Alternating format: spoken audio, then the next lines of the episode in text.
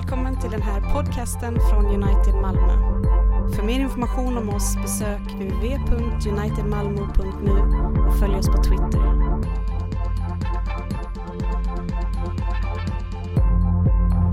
Vi lyssnar till den söndagens gamla testamentliga läsning från Amos 4, verserna 12 till 13. Israel, bered dig att möta Gud.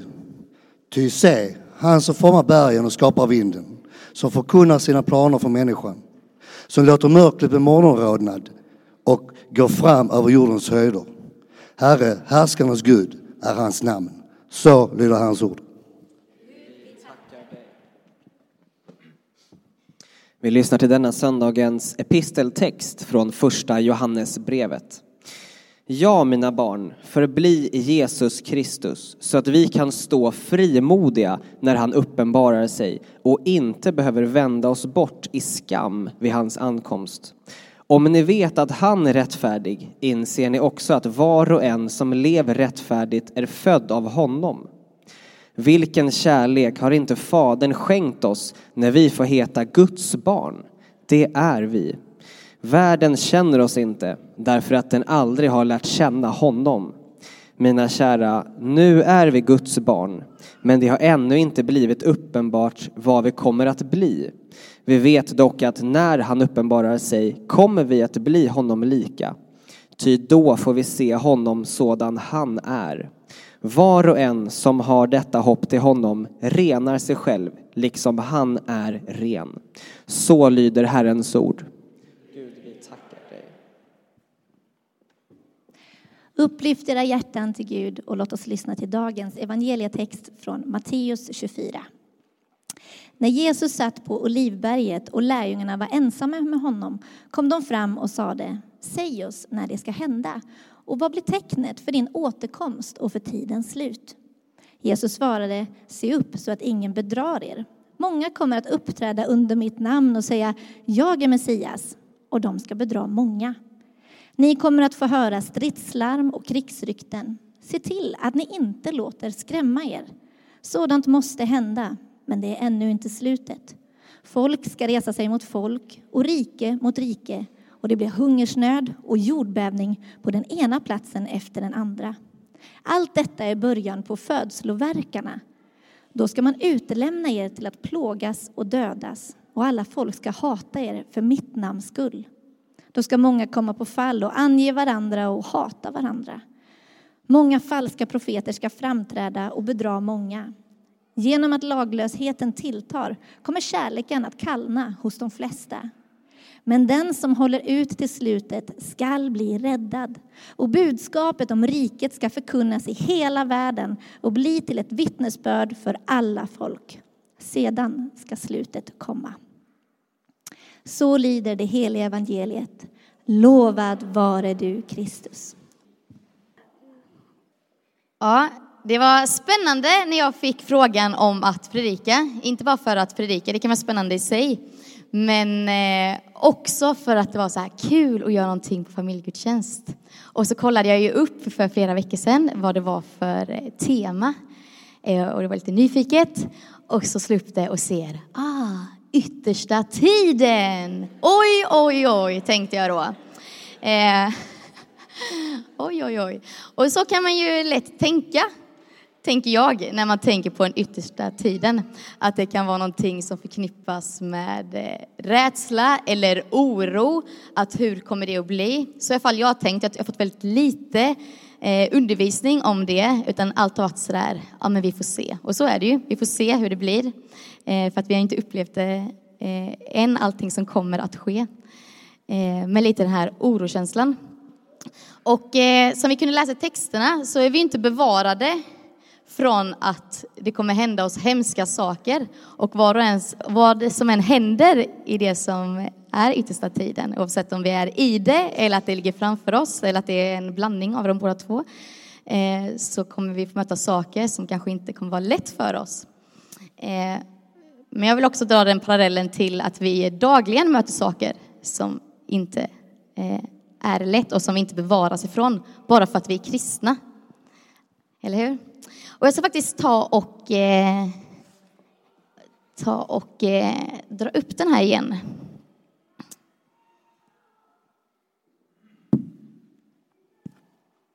Leon hade ju helt rätt på den här, att det handlar om springa. Och jag skulle vilja prata med lite om att springa. Eh, hur många här har varit i ett lopp någon gång? Ett, sp ett springlopp. Det kan vara skollopp, det kan vara ett eh, midnattslopp eller något så här jobblopp som man tvingas till för att visa den goda viljan. Vad sa du? Kn knatteknatet? Kna Kalvinknatet? Ja, det har många namn. Ja, men ändå många. Eh, och jag tycker om att springa. Jag tycker mer om tanken på att vara en löpare än att jag eh, faktiskt kanske löper och framförallt inte så snabbt. Eh, den här klockan brukar jag använda till att se hur långt jag har löpt, för hur snabbt det går, det ger en ingen glädje överhuvudtaget. Eh, och för några år sedan så sprang jag mitt första lopp. Och jag är ju kroat som en del vet. Och är man kroat så tycker man om att vara lite överdriven, eh, lite märkvärdig. Eh, så att ens första lopp ska inte vara midnattsloppet eh, som alla springer. Förlåt nu jag upp. Utan då vill man ju springa Göteborgsvarvet. För ska det vara ett lopp så ska det vara ett ordentligt lopp. Så jag ska ge mig ut på Göteborgsvarvet. Och jag tror att det är fler här som har varit i det också. Och Göteborgsvarvet, för er som inte vet det än, det är ju ett långt lopp. Jättelångt. Eh, och jag hade preppat och förberett mig ungefär en månad innan jag skulle ut och springa på detta. Började öva och träna inför det här. Vilket såklart resulterar i att så fort jag börjar springa det här loppet så blir jag ju jättetrött redan från början, för jag är ju inte superförberedd. Och jag springer och har bara en tanke i huvudet. Att alla har sagt att när man kommer till Göta älvbron, en bro i Göteborg, mellan Hisingen och eh, Avenyn kan man säga, eller centrala Göteborg, då kommer allting bli lättare. Det var vad alla har sagt till mig som har sprungit innan. Och jag närmar mig Göta älvsbron och tänkte att snart så vänder det. Andra halvan kommer bli så mycket bättre än den första. Det var supersvettigt, det var en sån här riktigt varm dag. Det både eh, var varm, varm hetta, det kom lite skurar och det haglade. Eh, men mest var det varmt faktiskt. Eh, och jag skulle upp där för Göta älvsbron. Och det var liksom ungefär, och nu är det ingen överdrift, även om jag är en kroat så är det faktiskt ingen överdrift. Utan tempot var ungefär så här. Uppför backen på bron. För jag tänker, bättre att springa än att inte springa alls liksom. Så det gick väldigt långsamt. Eh, men jag tänkte att det går bra, det går i alla fall uppåt. Eh, men så jag erkänner, jag blev lite, lite modfälld när en utklädd Luigi, Super Marios kompis, gick förbi mig i den här takten. Då kände jag att eh, man kanske ska ge upp att springa ibland och bara gå. Eh, och han gick förbi mig, men jag tänkte att snart är jag ju förbi Göta älvsbron och då blir det bättre. Men jag kom ut på andra sidan och bara kände när jag kom upp på Avenyn att det blev inte bättre. Det blev faktiskt bara värre. Jag är helt slut. Jag har inga krafter. Jag har typ aldrig sprungit så långt och är bara så trött. Och då som ett skämt så står det en stor skylt. Stor. Det står en skylt. Den är stor för vissa av er. Det står en skylt och så står det så här. Att om du vill bryta, bryt nu. Ungefär så. Om du ska bryta, bryt här. För då kan man bli upplockad och körd till mål. Och jag bara, ja, det här vill jag bryta. Men då tänkte jag på en sak.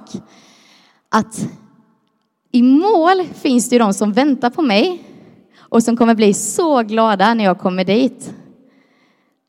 Och jag vill inte åka någon annan väg sen och liksom inte möta upp dem vid målet. Utan jag tänkte att åh, det kommer vara så kul att få se hur stolta de är över mig, hur glada de är över att se mig när jag kommer på upploppet. Att jag vill verkligen göra klart det. Det var det jag tänkte. Eh, men den här känslan förföljde mig resten av loppet att de har ljugit för mig. Det här, det här är inte alls vad de sa. Göta Älvsbron blev inte bättre. Det, det följde med en mil till liksom. Och ibland är det inte så som alla säger. I eh, Matteus eh, eh evangeliet så säger Jesus att människor kommer bedra. Att de kommer utge sig för att, eh, det står i vår översättning, för att säga att jag är Messias, att man är Messias.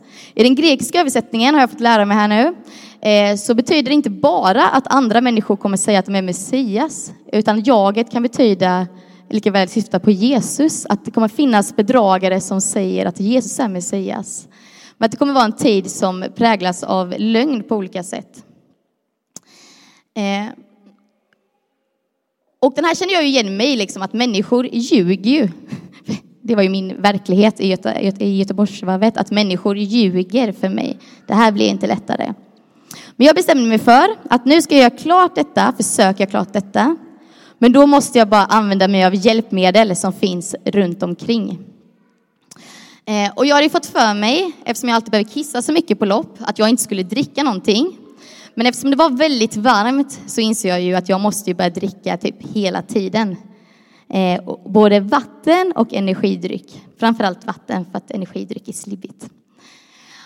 Så att jag började ju dricka hejdlöst varenda vattenstopp. Eh, men vatten är ju ändå bra. Det är ju uppfriskande. Man känner sig fräschare. Det känns som att man får ny energi trots att det inte ser så energifyllt ut. Eh, och man får liksom ny kraft. Man klarar sig ganska länge utan mat. men vatten så klarar vi oss inte alls lika länge, utan vi behöver det för att leva. Och någonting som vi behöver också för att klara oss när vi möter tuffa tider, det är ju vår församling. Så ni ska tänka att vatten är församling. Ni kan säga det. Vatten är församling. Åh, oh, det gjorde ni dåligt. Vi säger det en gång till. Vatten är församling. Yeah. Vatten är församling. Eh, för att utan församlingen, ja, man kan klara sig ett tag, men man klarar sig inte sådär jättelänge. Utan när det är svårt i livet, eh, så fall jag har upplevt att det som får bära en väldigt mycket faktiskt är en församling och andra kristna eh, som får finnas med och eh, ge en, en kraft. Och att vi får mötas i församlingen inte idag, men annars, kring nattvarden, kring Bibeln eh, och kring Jesus själv, att han har sagt att han är närvarande i det, i Guds ord, i nattvarden. Eh, och det är där vi får möta livet självt. Eh, så på samma sätt som att vattnet får uppfriskande för oss, så är församlingen uppfriskande för oss. Och därför behöver vi också det i väntan på det som ska komma och mitt i svårigheter. Nu hade det varit superkul om jag hade släppt upp en hare här, för jag tycker att det är kul med djur. Men jag har ingen hare. Men det var min så här andra grej, när jag hade ungefär fyra kilometer kvar. Fyra kilometer, det är ganska lite, om man inte redan har sprungit ganska många kilometer. Och då så när jag pulsade på, ni kommer ihåg takten, det gick inte snabbare nu, trots att det var plant. Det var liksom den här takten. Då så fick jag syn på ett par. Oklart om de är vänner eller kärlekspar. De kändes ganska intima för de var väldigt sådär, kom igen du klarar det, du med, nu kör vi. Ett, lite till, lite till, ja nu kör vi. Och så var jag supernära dem precis i ryggen, alltså supernära och bara tog åt mig av deras eh, komplimanger eller kommentarer. Och jag bara, ja yeah, nu kör vi, nu kör vi. Men de var som min hare och en hare i tävlingssammanhang, för er som inte har kollen, det är ju någon som drar de andra, som sätter fart och gör att de andra kan hålla samma fart. I mitt fall så var det ju en låg fart, men det gick bra. Det gick framåt. Och det är framåt man skulle. Eh, och de var före och jag var efter. Eh, och faktiskt så tror jag inte att jag hade riktigt fixat det till mål om det inte var för dem. För att jag hade noll motivation med fyra kilometer kvar. Och så är det ju även i kyrkan. Och i vårt kristna liv framför allt. Att när det, det behöver inte bara vara svårigheter, utan bara när vår tro ibland känns jobbig, så kan det vara skönt att ha dem som har kommit lite längre, att man får ha de människorna nära. Det kan vara antingen de som är äldre än oss själva, ledare i kyrkan, föräldrar eller vänner till familjen på olika sätt. Och det här säger jag inte bara till barn, jag säger det till mig och till alla åldrar här. Att vara människor som antingen är äldre eller alternativt och som har kommit längre än oss själva i tron.